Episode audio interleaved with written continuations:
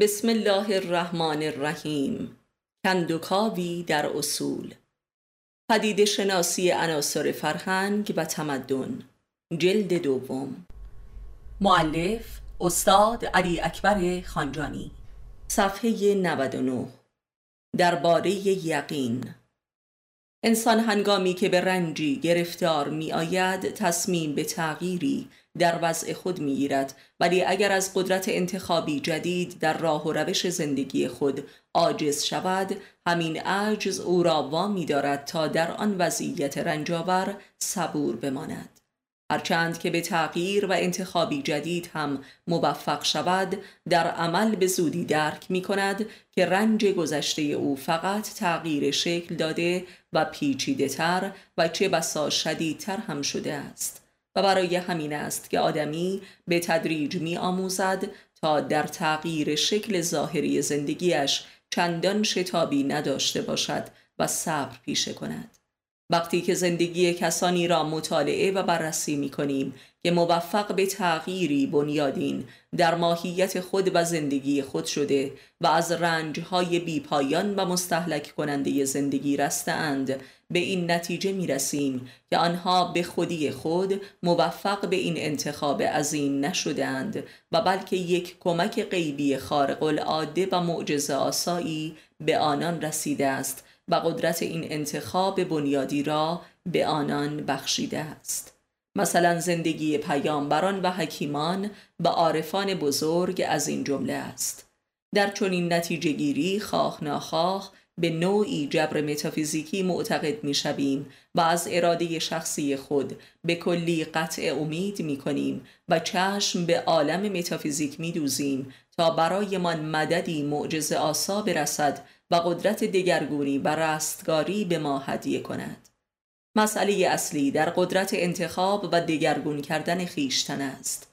قدرت بناگاه چشم و فرو بستن از همه شرایط و امکانات موجودی که بستر همه رنج های ماست. قدرت گذشتن از تمامیت آنچه که هستیم و داریم. فقط در چنین انتخابی است که نجات حقیقی مقدور می آید زیرا نجات واقعی یک امر کلی و همه جانبه و بنیادی است و فقط امر مربوط به برخی از موضوعات زندگی ما نمی شود. و غیر از این فقط تغییر شکل دادن رنج هاست و پیچیده تر نمودن آنها. ما اگر رنجوریم در همه مسائل و موضوعات و اعمال و روابط خود رنجوریم حتی یک دندان درد ساده و موقتی نیز همه ابعاد زندگی ما را تحت تأثیر قرار می دهد. حتی یک کدورت شخصی نسبت به کسی همه روابط ما را مکدر می کند. آدمی تا به قایت رنجی نرسد قدرت دگرگونسازی خیش را نمی یابد. و قایت هر رنجی همانا به بنبست رسیدن با تمام حیات و هستی خیش است تا سرحد آرزوی مرگ و نیستی خود را نمودن. در چنین نقطه است که آن یاری فرا می رسد و امکان انتخاب جدیدی پدید می آید و انسان دارای اختیار می شود یعنی در قایت هر جبری است که اختیار روی می دهد تا آدمی مجبور بودن خود را در وضعیتی به طور کامل تجربه و درک و باور نکند دست به انتخاب نمی‌زند. آدمی هموار ناچار به انتخاب می شود و اختیار را به عنوان اشد جبرها درک نموده و تحویل می گیرد و در سرنوشت خود دخل و تصرف می نماید. جبرها آدمی را بیحس و بیهوش و جادو می کنند و انتخاب موجب به خود آمدن می گردد و لذا دردآور است. در قایت بیهوشی حاصل از تندر دادن به جبرها به ناگاه بلایی فرود می آید و خواب و نشعگی را پریشان می کند و وضعیت موجود در حال از دست رفتن کامل احساس می شود و لذا انسان مجبور به دگرگون شدن می شود مجبور به انتخاب. چون این انتخاب هایی معمولا منجر به نجات و رستگاری و سعادت نمی شود و معرفت نمی آفریند بلکه موجب جباریت و شقابت و امراض شدیدی می گردد صبر معمولا محصول جبر است. محصول ناتوانی. این ناتوانی یا در امکانات بیرونی است و یا در امکانات فکری و عاطفی یا در بیپولی است و یا در بی ارادگی یا در ضعف مادی و یا در ضعف معنوی. بنابراین صبر نیز نوعی انتخاب است. انتخاب حاصل از جبر. جبر عدم توانایی مادی و یا جبر عدم توانایی معرفتی. ولی این دو نوع جبر ماهیتا بسیار تفاوت دارند.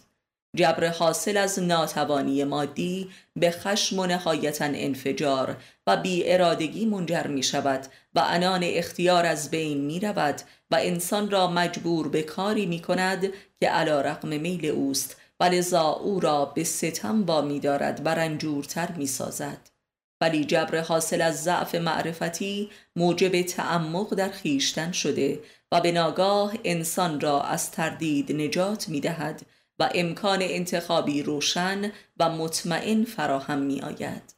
انتخاب تا بر اساس معرفتی یقینی نباشد ماهیتا جبر است و لذا حسرت آور می باشد و همواره گوهره انتخاب را تضعیف نموده و گاه نابود می سازد و انسان را در جبر مطلق سرنگون می کند.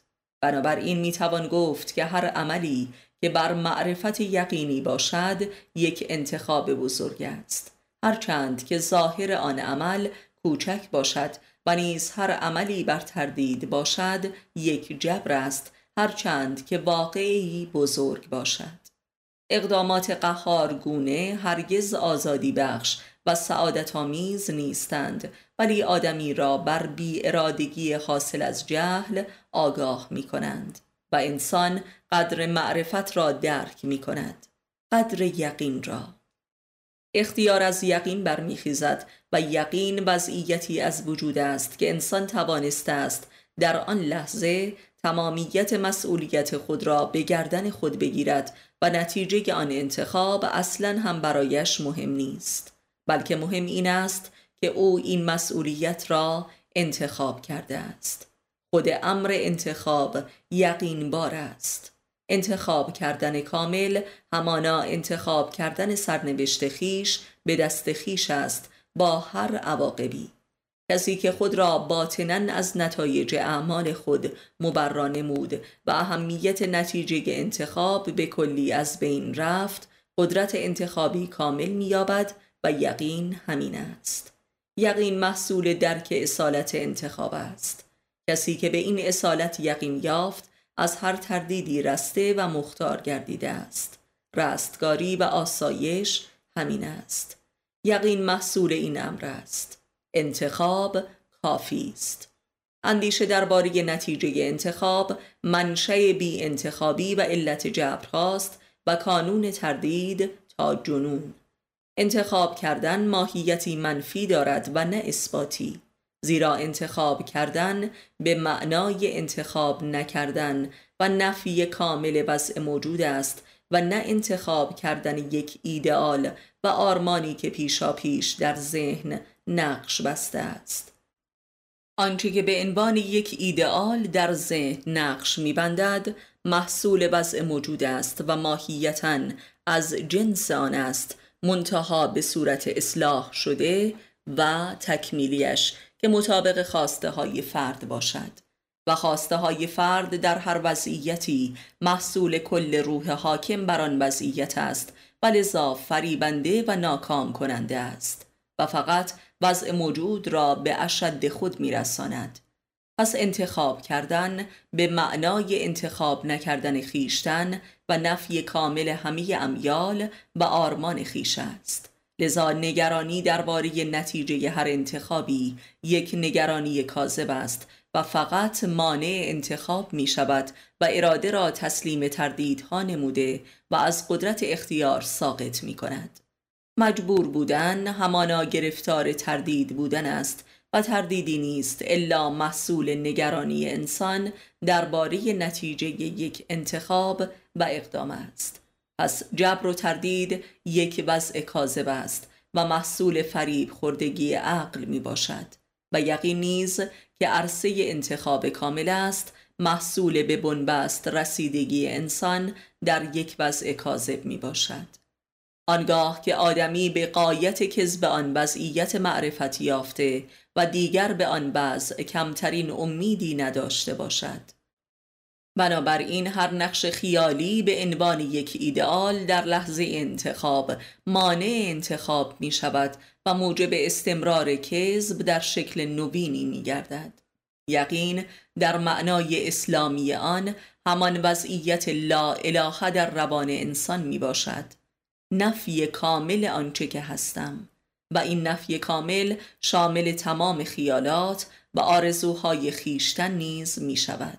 پس می بینیم که در لحظه انتخاب آنچه که از خیش به عنوان معنا و ماهیت باقی می ماند مترادف با نیستی می باشد. پس انتخاب کامل همانا نیستی را انتخاب نمودن است و خط بطلان بر تمامیت خیش کشیدن و این کمال مقام لا اله می باشد زیرا همه تمایلات و پرستش های آدمی از آنچه که هست برمیخیزد و آنگاه که تمامیت هستی خیش زیر پا نهاده شود بنیاد هر هوس و فریبی از میان می رود. آدمی تا به بتالت هر آنچه که هست و می‌خواهد و میپرستد نرسد به یقین نرسیده است و قدرت اختیار ندارد و اسیر جبر هاست و غرق در کذب و تردید است.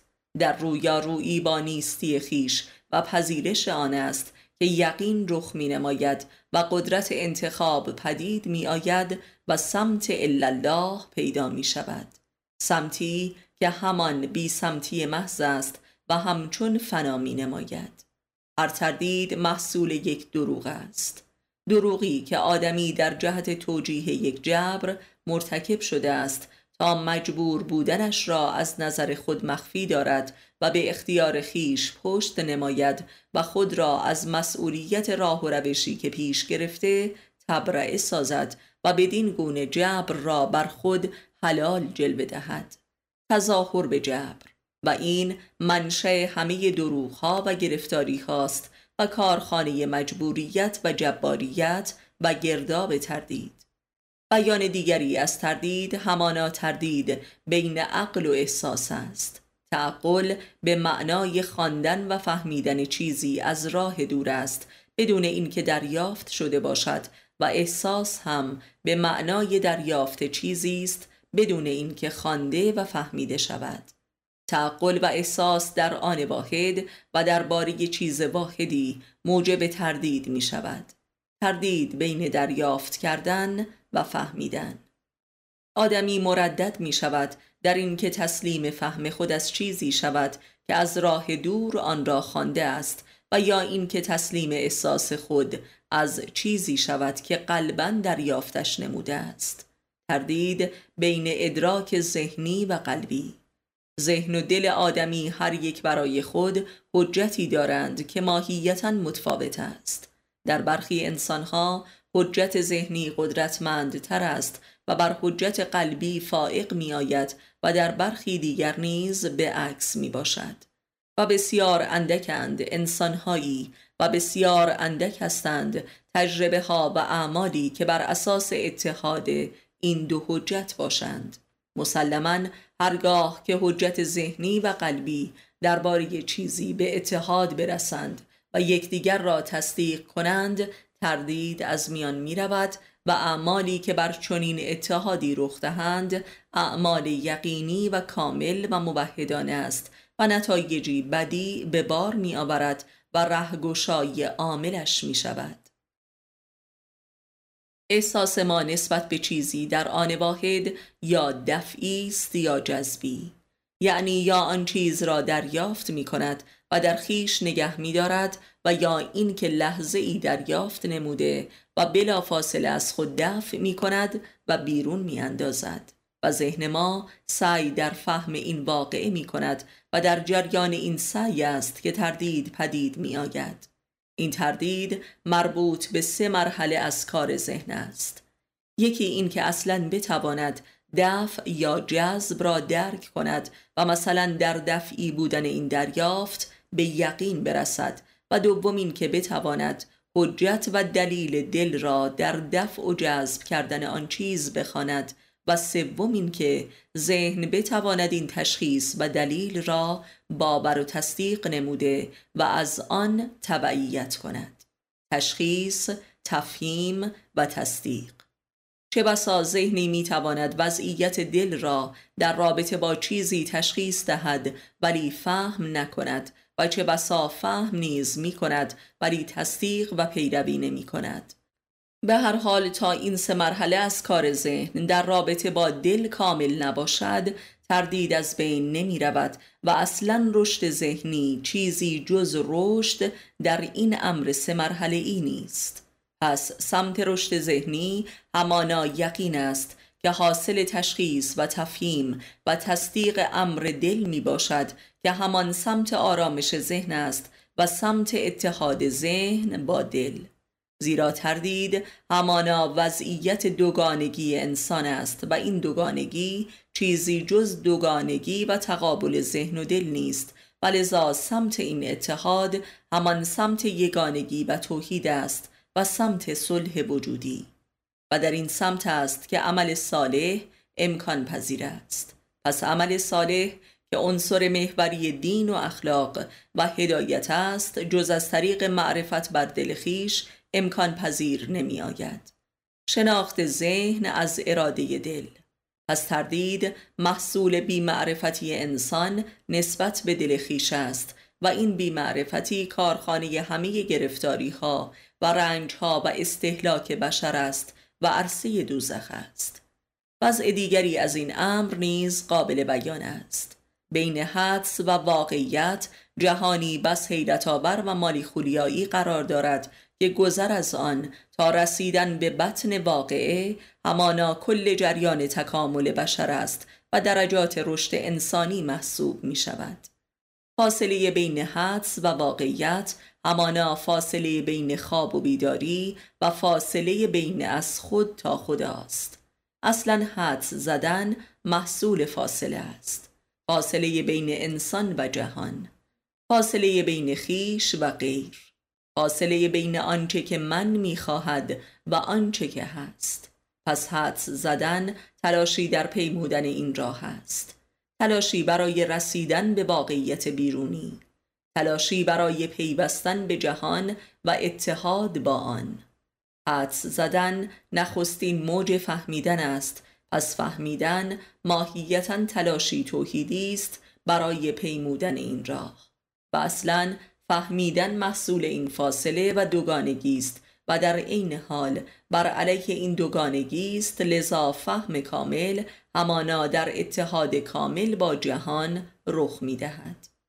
حدس زدن درباره چیزی در واقع دست دراز کردن است به سوی آن چیز به واسطه ی حدس زدن است که جسارت نزدیکی به آن چیز پدید می آید و در نخستین تجربه نزدیک شدن با آن چیز است که بر درستی یا نادرستی حدس خود آگاه می شویم و لذا نخستین فهم و باور ما نسبت به آن چیز شکل دیگری می گیرد و این هسته اولیه شناخت است.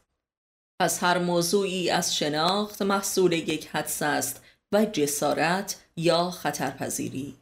به که حدس خود را درباره چیزی با واقعیت آن چیز در تطابق می‌دانیم جسارت نزدیک شدن و تجربه کردن آن چیز را مییابیم.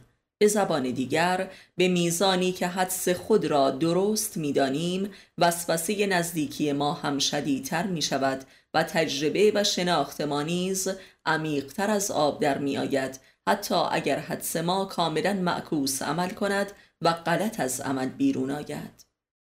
شناخت ما درباره جهان بیرون ما را به خودشناسی میرساند. در اینجا خودشناسی دقیقا شناخت شناسی است. شناخت خود به مسابه شناخت چیزی است که به تدریج در تجربه جهان بیرون خلق می گردد. این خلقت همان جریان معرفت نفس است. گویا ما از روی جهان موفق به خلق خود می شویم و این خلقت چنان جادویی و مالی خوریایی است که نمی توان گفت جهان بیرون الگویی برای خلق شدن ماست بلکه جهان بیرون آنتیتز خلقت ماست و ما را چنان تربیت می کند که هرگز همچون جهان نباشیم و بلکه ضد آن باشیم. لذا فقط در ناکامی های خود در جهان بیرون است که متوجه خیش شده و عدم و پوچی خود را درک کرده و دستن در کار خلق خود می شویم. واقعیت بیرونی یا جهان بگونه است که همواره حدس و شناخت ما را باطل می سازد. این ابطال عرصه درک ما از عدم خیشتن است و عرصه خلقت انسانی ماست.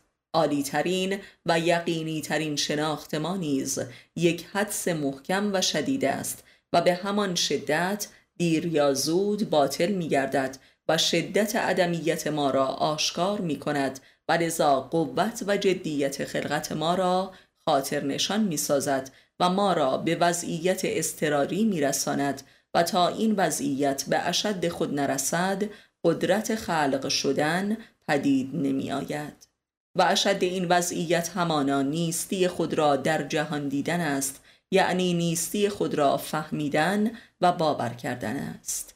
به نیستی خود یقین یافتن. از اینجاست که اراده به هست شدن پیدا می شود. پس شناخت ما به مسابه درجاتی از حدس است که همواره ابطالش عیان می گردد و هرچه که یقینی می شود ابطالش نیز عالیتر و شدیدتر و وسیعتر و جهانیتر و یقینیتر است. پس شناخت انسان ماهیتا از نفی و نیستی است و تا کرانه نیستی با انسان همراهی می کند تا او را به نیستیش برساند و نیستیش را به او بباوراند.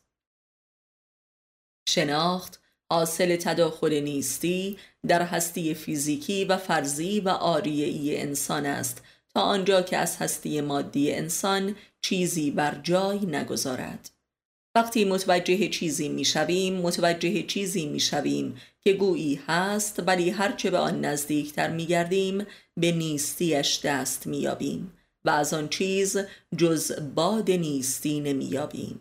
تجربه انسانی تماما تجربه نیستی است در درجات.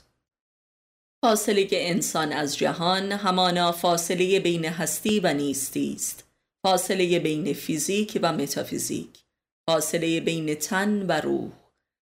فاصله بین آنکه نیست و آنکه هست. آنکه نیست یا انسان دست دراز می کند به سوی آنچه که هست یا جهان و چون چیزی را یافت بر نیستی خود آگاه و بینا می شود و در این به خود آیی است که خلق می شود زیرا انسان هرگز چیزی را در این جهان به دست نمی آورد انسان هستیمند کسی است که بر نیستی خود بینا شده است و باور کرده است که نیست.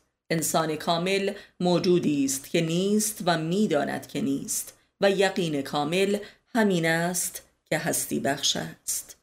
همه تردیدها محصول این گمان است که آدمی خود را هستیدار پنداشته است و گمان کرده است که هست.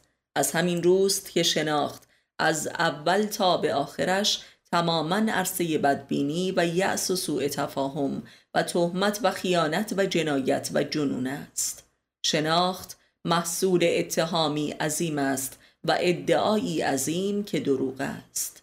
ادعای بودن. و لذا بستر شناخت از اول تا به آخرش همانا ابطال است. تردیدها بستر انفعال و ستمبری است و باورها هم عرصه فعالیت و ستمگری. تنها تردید بر حق این است که آیا من هستم یا نیستم و تنها یقین بر حق این است که من نیستم. درباره خیانت خیانت به معنای عهد شکنی است و چون دو نوع عهد وجود دارد پس دو نوع خیانت هم وجود دارد. عهد آدمی نسبت به خودش و نسبت به دیگران. خیانت به خود و خیانت به دیگری. البته این دو عهد دو روی یک واقعه است و آن واقعه تعهد و تعبد انسان نسبت به یک معنا و ارزشی می باشد در هر موضوعی که آدمی نسبت به خودش عهدی می کند و به خودش قولی می دهد حتما روی دیگری وجود دارد که فرد یا افراد دیگری را در بر می‌گیرد و نیز در هر موضوعی که آدمی نسبت به کسی تعهدی می سپارد در آن واحد در درون خودش به خودش هم متعهد می گردد پس هر خیانتی در آن واحد هم خیانت به خیش است و هم خیانت به غیر. زیرا هیچ موضوع و معنایی در فرد وجود ندارد که برخواسته از رابطه نباشد. روابط انسانها و هر رابطه ای محصول یک تعهدی پنهان یا عیان است. تعهدی شفاهی یا کتبی منقول یا معقول. بنابراین خیانت یعنی خیانت به رابطه. عهد شکنی همانا رابطه شکنی است در درجات گوناگون.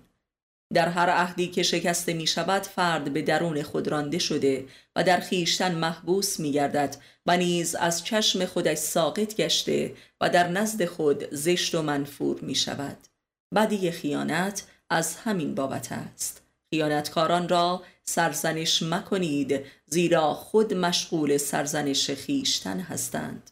قرآن در هر عهدی که شکسته می شود یکی از ارزش انسانی در وجود فرد خیانتکار از بین می رود یعنی یکی از معانی و معارف انسانی نابود می شود و لذا فرد خیانتکار به درجه ای از جهالت و حماقت تنزل می یابد این هم دلیل دیگری در بد بودن خیانت. همه ارزش های انسانی ارزش های ارتباطی انسان ها می باشند و لذا بر محور یک ارزش واحد قرار دارند و آن وفاست. پس خیانت به معنای وفا شکنی به مسابه شکستن ستون فقرات همه ارزش های انسانی می باشد و به معنای کشتن انسانیت در خیشتن است. پس خیانت بدترین گناه و جرم و زشتی محسوب می شود و بدترین ظلم به خیشتن است.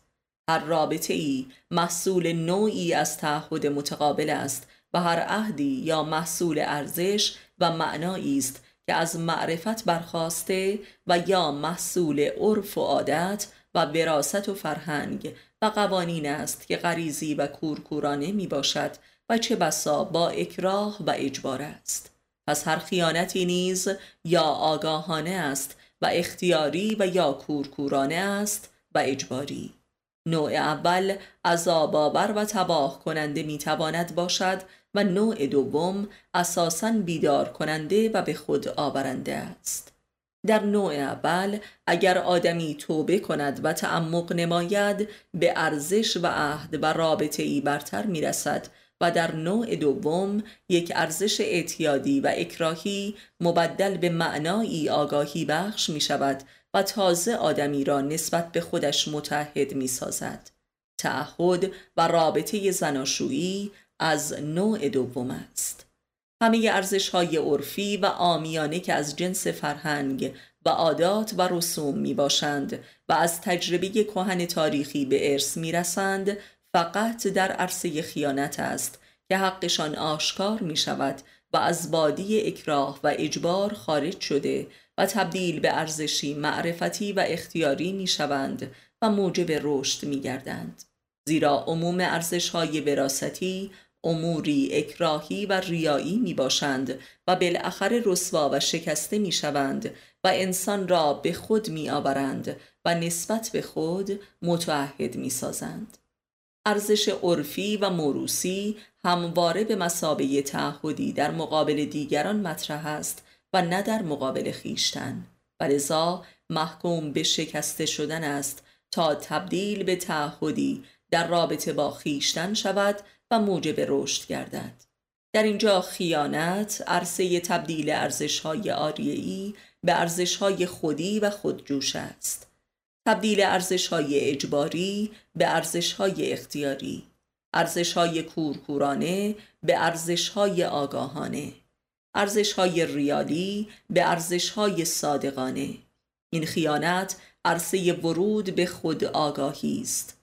ولی خیانت آگاهانه اگر موجب سقوط نگردد و از وادی توبه و تعمق و معرفت نفس اصلاح گردد موجب رسیدن به آگاهی برتری می شود و ارزش های انسانی را تعالی می بخشد و خالصتر می نماید و روابط انسانی را هرچند که تقلیل می دهد ولی تعالی می بخشد و نزدیکتر و روحانیتر می سازد و دوستی های ماندگاری پدید می آورد که عرصه خلق ارزش هایی بدیع و خارق العاده می باشد و تعهداتی را پدید می آورد که به اعماق روح انسان ها مربوط است و گاه به ارتباطی ذاتی بین دو انسان می رسد از نوع رابطه بین محمد صلی الله و علی علیه السلام و یا رابطه بین مولانا و شمس تبریزی.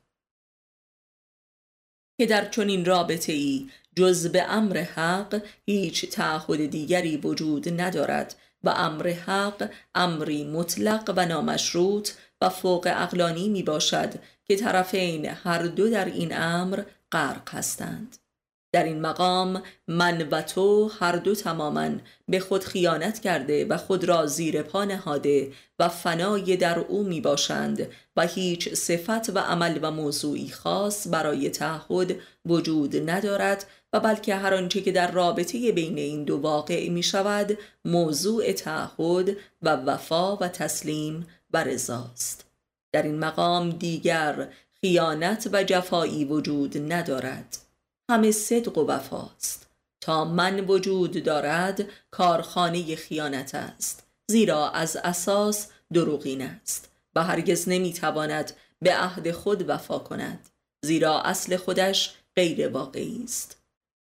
تا آدمی به تمامیت من که منشه خیانت است خیانت نکند و آن را زیر پا نگذارد بر خیانت فائق نیامده است و همواره مورد خیانت دیگران قرار می‌گیرد. آدمی تا به آرزوها و آرمان و شناخت خیشتن تماما خیانت نکند به عشق رهایی از من از خیانت رهایی ندارد. هرچه که تعهدی سخت تر باشد خیانتی سخت تر را به همراه دارد. آدمی بایستی سخت ترین و کامل ترین خیانت را با عشق و صداقت کامل مرتکب شود تا بنیاد خیانت را از خیش بزداید. خیانت به شناخت و عشق و آرمان خیشتن. آدمی هر باری که مورد خیانتی قرار می‌گیرد تمامیت منیت و هویتش میشکند و فرو میپاشد. در این فروپاشی برای همیشه ساقط میگردد و یا اگر اهل معرفت باشد به هویت برتر و آگاهانه تری دست مییابد و تا زمانی که به عهدهای عاطفی و حقوقی و عقلی و نقلی یکی پس از دیگری بر سرش بشکند و از او هیچ باقی نماند و آنگاه هست که اگر اهلش باشد می‌تواند به یک هویت حقیقی و مستقل و ذاتی برسد و فقط به ذات خود و به حق متحد باشد و بس. هر آنچه که آریه‌ای و اکتسابی است در عرصه خیانت کردن و خیانت شدن قرار دارد و دیر یا زود باطل می گردد. عالی ترین علم ها و فلسفه ها و وراست ها و محبت ها جملگی در معرض خیانت می باشند. حتی بدنی که گویی خودی ترین ارزش هاست نیز خیانت می کند. و هم خیانت می شود زیرا داده شده است و از خود اراده ای ندارد و بلکه تحت امر یک قدرت مرموز دیگری در اعماق ذات انسان است. دنیا عرصه خیانت است. همه ارزش ها و موجودات این جهان خیانت کننده به انسان هستند. در عین خدمتی که می کنند نهایتا خیانت می کنند و نهایتا به خود این جهان هستی خیانت می شود خیانت عرصه تغییر و تبدیل و انقلاب و مرگ و فناست تا خدمتی در میان نباشد خیانتی هم رخ نمی دهد هر جا که انتظاری هست خیانتی هم هست. هر جا که عهد و پیوند و عشقی هست خیانتی هم هست. هر جا که چیزی هست خیانتی هم هست. هرگاه که خداوند اراده کند کسی را در همین جهان به پایان و کمال و آخرش برساند او را دلبسته و عاشق کسی می کند که شقی ترین منکر و دشمن جان و دل اوست. در چنین وضعی آن فرد عاشق یا در این دنیا به تباهی کامل و اشد عذاب می‌رسد و یا به کمال معرفت و دین و انسانیت ارتقا مییابد. یا به اسفل السافلین می رود یا به اعلی العلیین و این از خاصیت خارق العاده خیانت معشوق است. معشوق به هر حال خیانتکار است. چون معشوق واقع شده است و رسالتی جزی نمی‌تواند داشته باشد. برخی از معشوقها از همان آغاز شقی و منکر و احمق و عدو می باشند عدوی عشق. و برخی به تدریج در جریان رحمت عاشق است که به شقاوت و جفا و خیانت می رسند.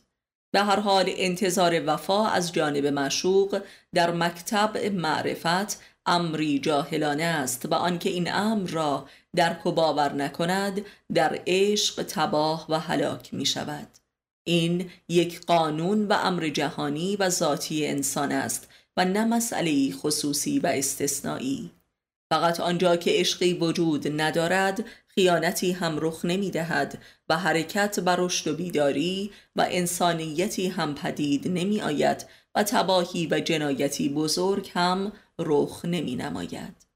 همه جنایات و خدمات بزرگ محصول خیانت در عشق است.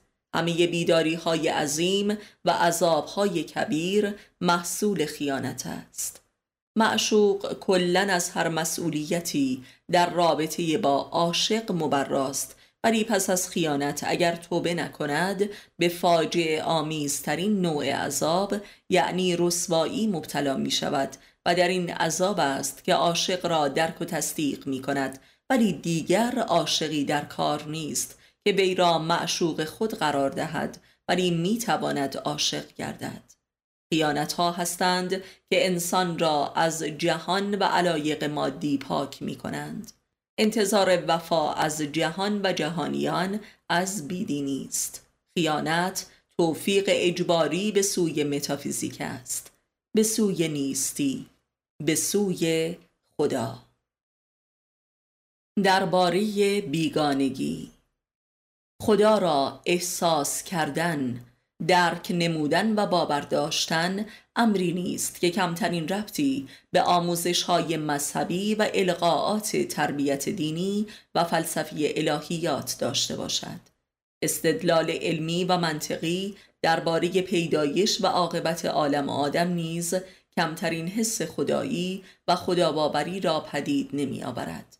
این نوع مباحث هرچند که عمیق و مستدل باشند حد اکثر آدمی را به نوعی پوچی و حیرت و پریشانی میرسانند یعنی به احساس بی خدایی و سرگشتگی و بی هدفی و یأس منتهی می شوند که در عمل زندگی سر از هرج و مرج و تباهی در می آورد.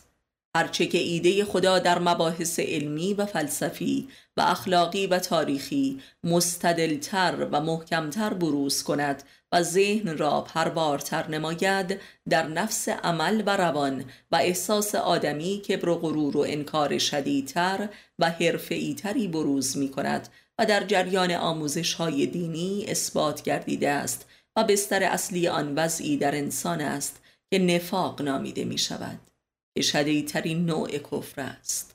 کفر حرفه‌ای و آگاهانه. و اگر روحانیون و باسوادان و فلاسفه هر مذهبی اکثرا کانون نفاق آن مذهب هستند بیهوده نیست. ولی در عین حال بشر از امر آموزش و خاص آموزش و استدلال مذهبی گریزی ندارد.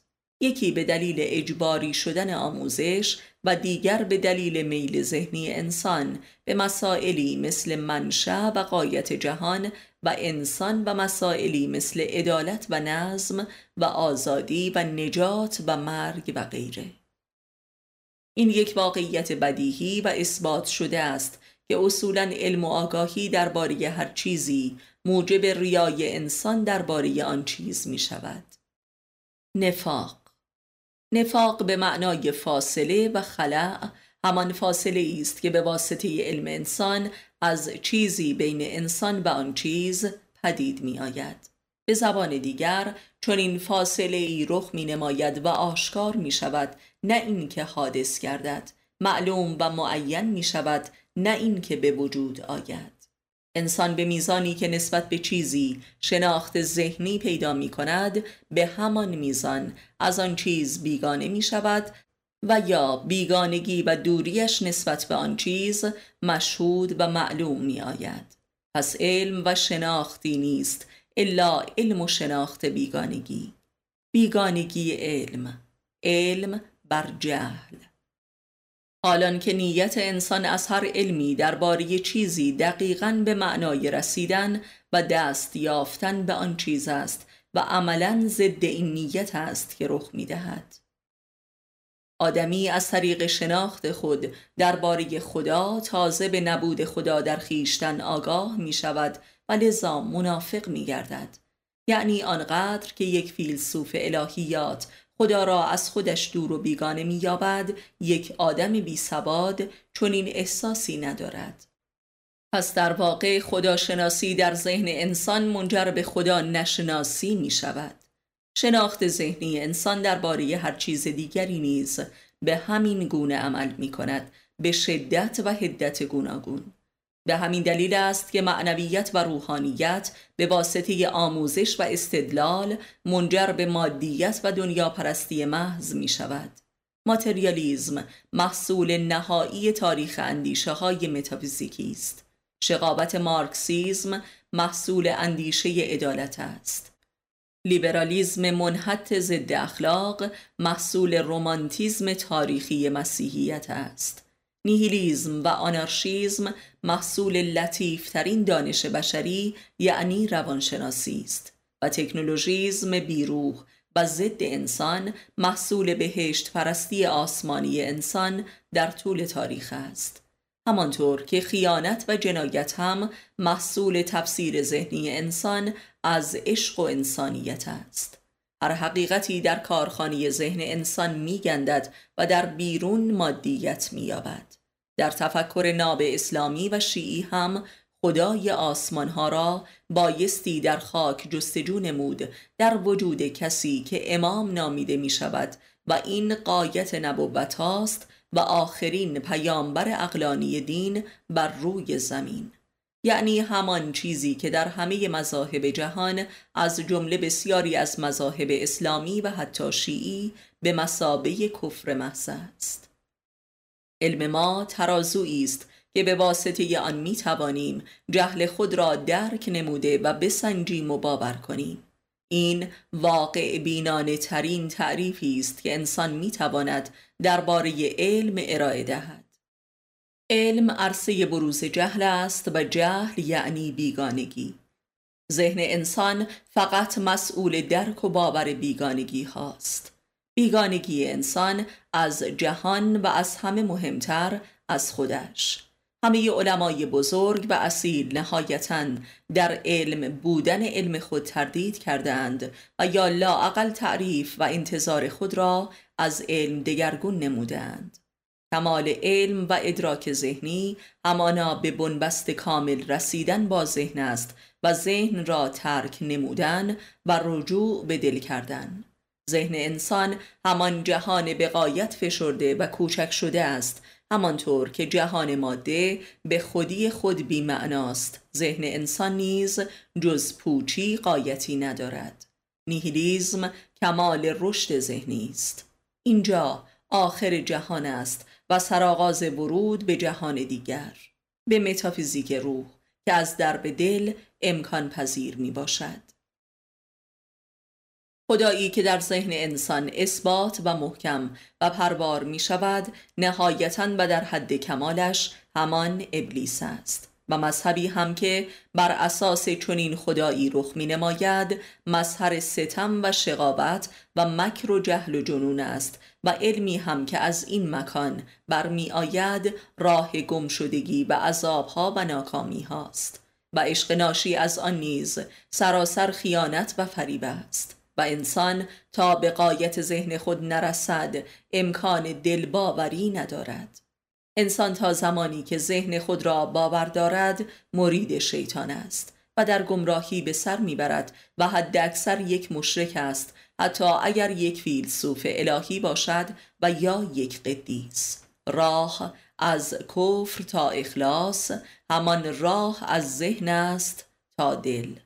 بیگانگی همان بیگانگی ذهن از دل است و جهل نیز همان جهل ذهنی درباره دل است. و کفر نیز همانا انکار ذهنی نسبت به دل است و شرک نیز شراکت ذهن با دل است و نفاق هم همان خلع بین ذهن و دل می باشد.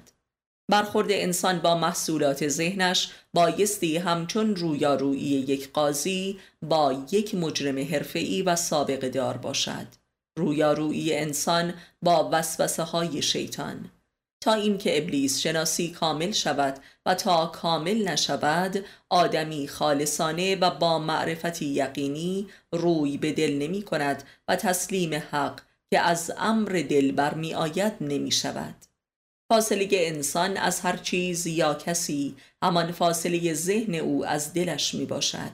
این فاصله عرصه سوء تفاهم و خیانت و تمام ناکامی های بشر است زیرا دل محل دریافت جهان است. قانون ارتباط است و لذا از این جایگاه می‌توان جهان را درک نمود. درک ذهنی درک پوستی و مقطعی و لذا درک در حال تغییر می باشد و باطل شونده است. لذا هر که بر فهم ذهن خود اعتماد نماید فریب می‌خورد. ذهن محل نزول ماده و دل هم محل نزول روح است. روح ثابت و ابدی است و ماده در حال تغییر و تباهی. روح زنده کننده است و ماده هم میراننده است.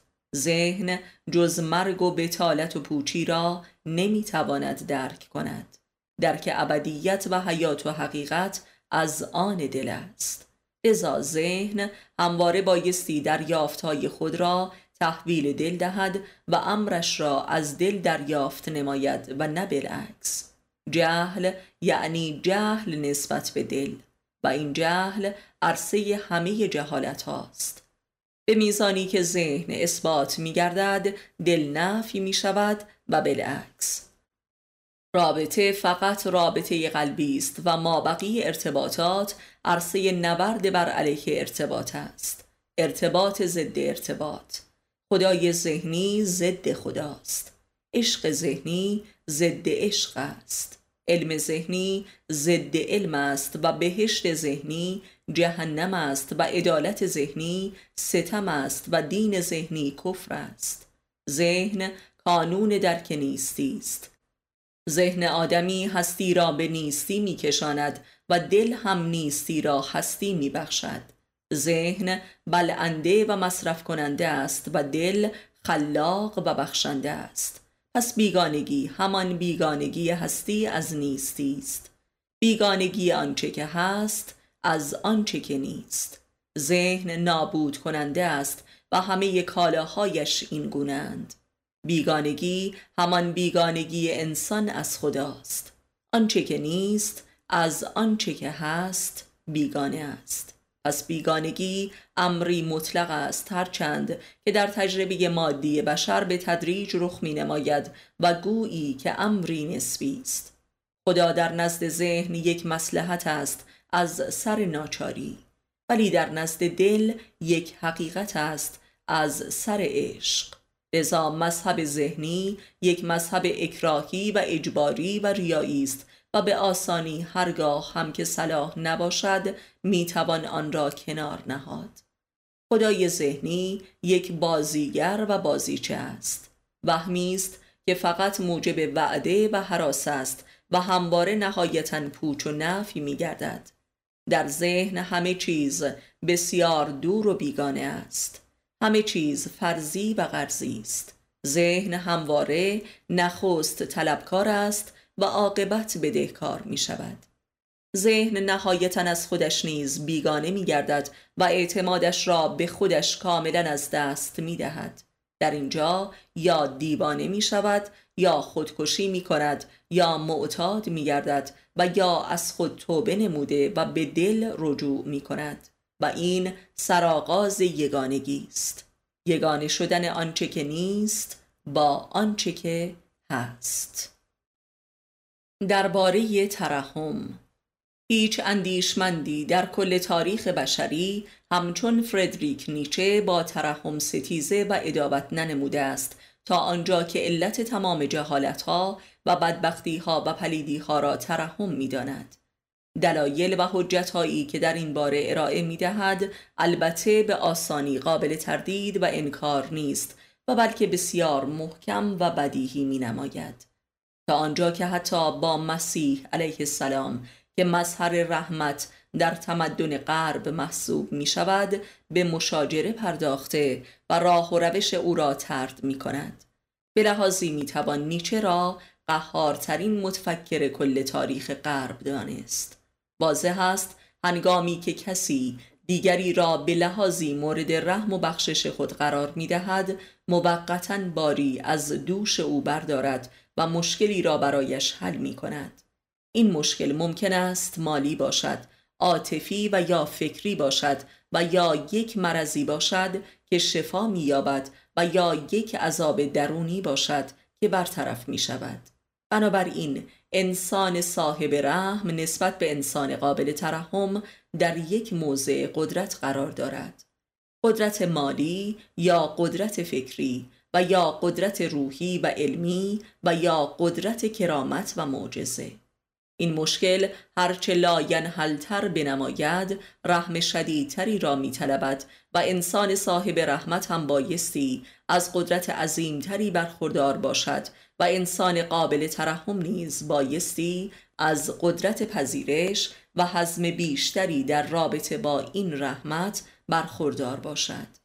وگرنه دچار مشکل برتر و پیچیده تری می شود هرچند که فعلا آن مشکل او برطرف شود به هر حال کسی که دارای مشکلی است خود را محتاج ترحم می داند و به هر رحمتی روی می کند و پذیرایش می گردد.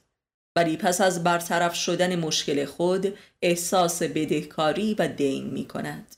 این احساس در مشکلات و ترحم مادی کاملا مفهوم است. فرد بدهکار.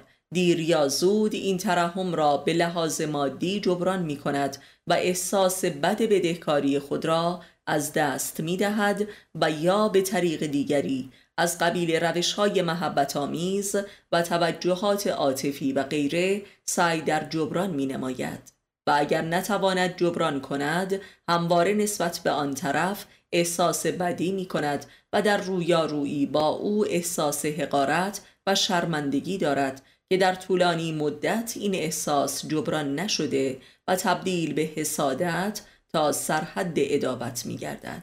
این وضع به تجربه اثبات شده است. ولی این وضع در رابطه با ترحمات عاطفی و فکری و روحی و کرامتی و معجزه آسا که معمولا در نزد علما و مردان حق یافت می شود صورت دیگری دارد و ویژگی خاص خود را دارا می باشد. ترحمات غیر مالی هرگز جبران شدنی نیستند ولذا فرد مورد ترحم برای همیشه در احساس بدهکاری باقی میماند و این احساس کهنه عموما به سمت حسادت و ادابت و انکار می رود. مشهورترین نمونه های تاریخی چنین ترحمایی معجزات حضرت موسی و عیسی می باشد که شدیدترین شقابت ها را از طرف اکثر کسانی که مورد رحمت آنها قرار گرفته بودند برانگیخت. بنی اسرائیل به واسطه معجزات پیاپی حضرت موسی بود که مبدل به منکرترین و شقیترین اقوام بشری شد و مظهر بخل و بیرحمی گردید.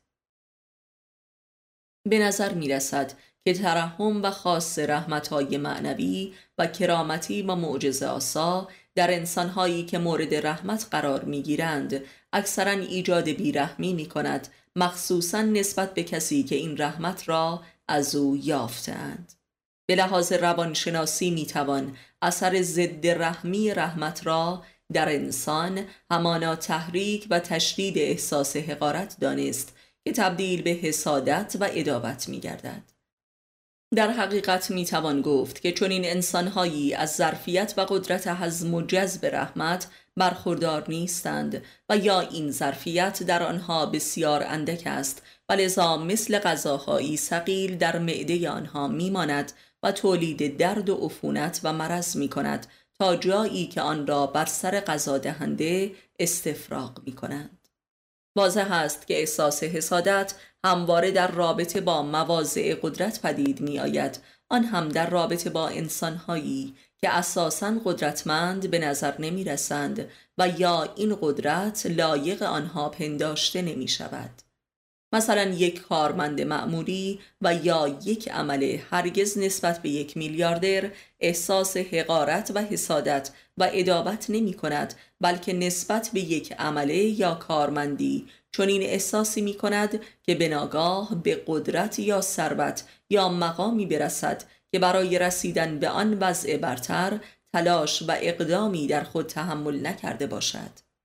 همواره احساس حسادت در رابطه با قدرتهایی پدید می آید که نالایق پنداشته می شوند و اینک اگر این حسود محتاج یک چنین صاحب قدرتی شود و احتیاجش برآورده گردد مسلما نسبت به او دچار ادابت می شود عموما کسانی که از قدرت رحمی زیادی برخوردارند از طرف اکثریت قریب به اتفاق مردم مورد حسد و انکار و ادابت قرار می گیرند. عشق ورزی نیز یک قدرت کمیاب است و معمولا انسانهای عاشق پیشه مورد حسد و انکار و ادابت اطرافیان خود می باشند.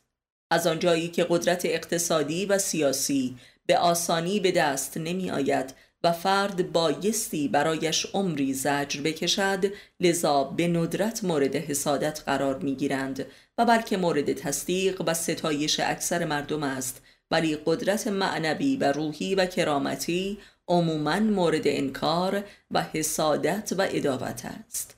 زیرا به واسطه زجر و ستم و پلیدی به دست نمی آید. بنابراین بخشش مالی و مقامی موجب تحریک حسادت و احساس حقارت عمیق و ماندگاری نمی باشد بلکه بخشش از طریق معنویت و قدرت روحانی است که حسادت می آورد و نهایتا اصلا فرد بخشوده شده را به انکار آن بخشش می کشاند و کار به اینجا تمام نمی شود بلکه ادابت پدید می آید و گاه فرد بخشنده در معرض پلیدی و توطعه قرار می گیرد و گاه هم به قتل می رسد. انسان حسود درباره کسی که حسادت میورزد با خود چنین می‌گوید او مستحق و لایق این چیزی که دارد نیست بلکه من بیشتر لایق آنم. پس چرا او دارد و من ندارم؟ من که برایش زجر کشیدم به دستش نیاوردم و او که اصلا زجر نکشیده به آسانی به دستش آورده است. چرا؟ گویی که مکتب حسادت همانا مکتب اصالت زجر است به لحاظ معرفتی. در میان بشر هیچ حسادتی شدیدتر از حسادت نسبت به کسانی که مطلوب و مطبوع و محبوب دیگران می باشند نیست. حسادت نسبت به نفوذ معنوی و روحی. قدرت قلبی. حسادت نسبت به عشق. گاه خود معشوق هم نسبت به عشقی که عاشقش نسبت به او دارد حسادت می کند و این حسادت او را به سمت خیانت به عاشق می کشاند و تباه می سازد.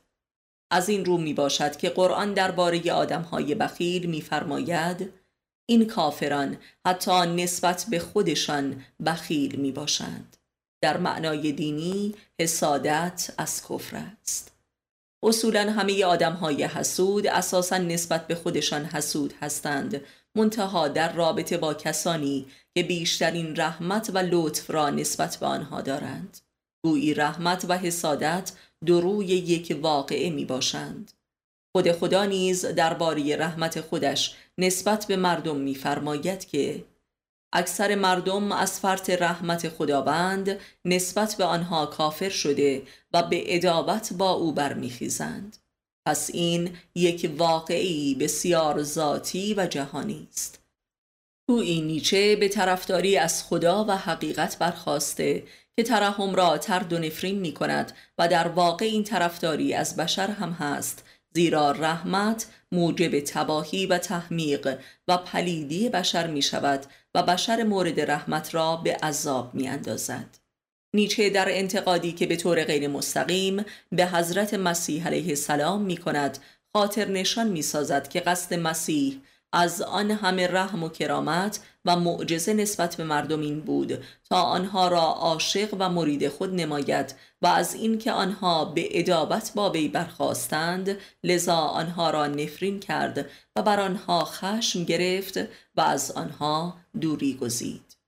لذا نیچه عشق مسیح نسبت به مردم را ناقص می داند و بلکه نوعی خودپرستی و خودشیفتگی می خاند و به طور غیر مستقیم مسیح را مستحق آن همه نفرت از مردم می داند زیرا عشقش ناخالص و از سر خودپرستی بوده است. البته این ادعای نیچه بر علیه مسیح نه اساسا قابل اثبات است و نه کلا قابل رد می باشد حقیقتی را که وی مطرح نموده اساسا درست است ولی معلوم نیست که حضرت مسیح با چه نیتی عمل کرده باشد هرچند که بر مبنای اسناد تاریخ مسیحیت دلایلی وجود دارد که می تواند قضاوت نیچه را بر حق جلوه دهد. مثلا خشم او بر علیه مردم و معابد و یورش بردن به مراکز دینی یهود و امثالهم. البته حضرت مسیح به عنوان یک بشر از دیدگاه معرفت ناب می تواند قابل انتقاد باشد. ولی نه صرفا به دلیل خشمش بر علیه مردم کافر. زیرا خداوند نیز بر بشر خشم می‌گیرد و به لحاظ معارف دینی خشم او حق است و نه نقص. بدون شک نقد و بیزاری نیچه از ترحم داله بر معرفتی خالصانه و حق پرستانه است. زیرا همه عارفان و حق پرستان طالب رحمت خدا نیستند بلکه طالب نعمت او هستند که صورتی منفی و ضد دنیوی دارد و بلاگونه است که عموم مردم از آن بیزارند. تردیدی نیست که اگر ترحم و عشقی با منت همراه شود خواه ناخواه و آگاه و ناخداگاه در فرد مورد ترحم بایستی ایجاد نخوت و ادابت نماید و این امر بر حق است که در ماهیت رحمت نهفته است و بایستی خالص و فقط برای رضای حق باشد و نه به قصد تشکر و قدر شناسی مردم ولی آیا ادابت و بخل و انکار اکثریت مردم نسبت به مردان حق که مظهر رحمت بوده اند جملگی بر حق است؟ و یا اصلا کفر و انکار عام بشری نسبت به رحمت خدا هم بر حق است. آیا رحمت و منت هم خانی دارند؟ البته خیر. رحمت یعنی از خود گذشتن. آیا رحمت مرد حق چه نوع از خود گذشتن است؟ اصولا مردان حق که مظهر رحمات روحانی و شفابخش و شفاعت و هدایت می باشند از قدرت مادی و سیاسی و مقامات دنیوی برخوردار نیستند و بلکه در پایین ترین حد قدرت دنیوی قرار دارند بنابراین از خودگذشتگی این رحیمان چگونه است؟ پروازه است که انسان به میزانی که از خود میگذرد و راه ایثار را پیشه می کند قدرت رحمی پیدا نموده و به قوت روحی می‌رسد و چه بسا به کرامت و شفاعت دست مییابد و چنین راهی نیاز به معرفتی فزاینده دارد و لذا قدرت رحمی بشر حاصل معرفت و علم خارق العاده اوست. وگرنه رحم و ایثار امری ریایی و مکارانه می شود و دیر یا زود از حرکت بازی ایستاده و تبدیل به نفرت می شود و ماهیتش نیز بر همگان معلوم می آید کسی که به دیگری ترحم می کند خواه ناخواه او را مدیون خود می سازد و چه بسا مجذوب خود می نماید و بسیار می خواهد که خود را محبوب او کند و او را به پرستش خود برساند و به تبعیت کامل خود بکشاند. این طبع در بشر واضح و اجتناب ناپذیر است و گویی که طبعی خدایی است زیرا خود خدا آنگونه که از کتب آسمانی برمی آید از بابت رحمات خود بر بشر از بشر انتظار تبعیت و پرستش دارد و جز این هیچ انتظار دیگری ندارد و اگر بشر این انتظار خدا را برآورده نکند مورد قهر و غضب و عذاب قرار می گیرد و دوزخ جایگاه کسانی است که از بابت رحمات خدا پرستش او را بر نگزیده و بلکه ادابت نمودند و اصلا رحمت خدا را منکر گشتند. کافران. پس کافر همانا انسان تشنه و حریص رحمت است بدون آنکه شکر رحمت به جای آورد و حتی منکر این امر شود که مورد رحمت قرار دارد و سپس با منشأ رحمت دشمنی نماید. بنابراین به لحاظ معرفتی می‌توان گفت که انسان کافر همانا رحمت پرست کامل و خالص است. زیرا کمترین تعهد و منت و شرطی را در این رحمت گردن نمی نهد و بلکه با منشأ رحمت ادابت هم می کند تا گویی خالص بودن رحم و ایثار اثبات گردد. گویی کافران کوره امتحان رحمت رحیمان هستند تا خالص و ناب بودنش معلوم گردد. و ناب بودن یک رحمت هنگامی اثبات می شود که انسان رحیم حتی به قاتل خود نیز رحم کند و او را بخشوده و بلکه اجر دهد. همان کاری که خداوند با کافران لاعقل در این دنیا می کند و آنها را از زندگی دنیوی بسیار بهتری نسبت به مؤمنان ناخالص و دینداران ریایی و مهربانان با مزد و منت برخوردار می سازد. همانطور که در قرآن آمده است که خداوند همه گناهکاران کافر را با توبه ای می بخشد و اوست حافظ آنها ولی دینداران مخلوط یا مشرکان و ریاکاران و اهل محبت های با منت را نمی بخشد. خداوند می‌گوید که یا کافری عدو باش و با من ستیزه کن و یا تسلیم محض امر من باش و اصلا خود مباش. خالص. یعنی یا شاکر و پرستنده محض باش و یا دشمن کامل و علنی. کل تاریخ بشری و حیات جاری جوامع چیزی جز عرصه تزاد بین رحمت و ناشکری نیست. ایثار و ادابت ایثارگری و نبرد بر علیه کسانی که به خاطر آنها ایثار می کنند نبرد بی پایان بین والدین و فرزندان نیز همین واقع است. تمام نبرد بین دین و کفر نیز همین است.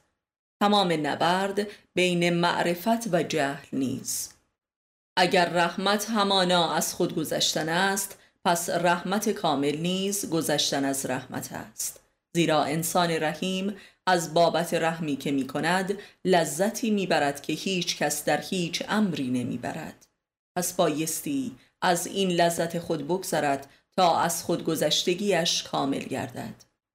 پس رحمت کامل همانا قهر و غضب است. و این قهر نیز موجب می گردد که فرد مغضوب از خواب راحت طلبی و بخشودگی بیدار شده و رشد یابد و بر وادی رحم وارد شده آن را درک نموده و خودش رحیم گردد. پس قهر موجب بیداری و تربیت و معرفت یابی می شود و نهایتا انسان رحیم با قهرش گوهره رحمانیت خود را به دیگران هم هدیه می کند و آنها را با خودش برابر و یکسان می نماید و بدین گونه است که عدل برقرار می شود و حسادت و ادابت از بین می رود. مهربان واقعی کسی است که مهر دیگران و رحم آنها را نیز بپذیرد حتی اگر بسیار حقیر و بیفایده و بلکه مزر باشد و مهربان کسی است که ادابت دیگران را نیز با دل و جان پذیرا باشد زیرا بدین طریق مهرش تعالی مییابد و کامل می شود اجر حقیقی مهربانی و رحمت همانا کفر و ادابت تا به انتهاست و یا پرستش و ارادت محض و بیپایان است. کفر کامل همان عشق کامل است. همه معانی و صفات کامل یکی هستند و به همین دلیل خداوند هم مظهر رحم کامل است و هم مظهر قهر کامل. ولی آنچه که برتر از هر کمالی می باشد معرفت بر کمال است. معرفت بر رحمت و غضب. پس انسان رحیم با بخشیدن گوهری رحمانی خود به انسانهای بخیل است که آنها را از وضعیت بخل و خودپرستی نجات داده و قدرت عشق ورزی و ایثار را به آنها میبخشد و آنها را از احساس حقارت میرهاند. عشق و ایثار از حس هستی برمیخیزد و بخل و انکار هم از احساس نابودی. پس رحمت همانا هستی بخشیست به نیستی. بخشیدن خالص همانا به هست آوردن است و قهر هم به خود وانهادگی هستی نوین است در جهت پذیرش این هستی.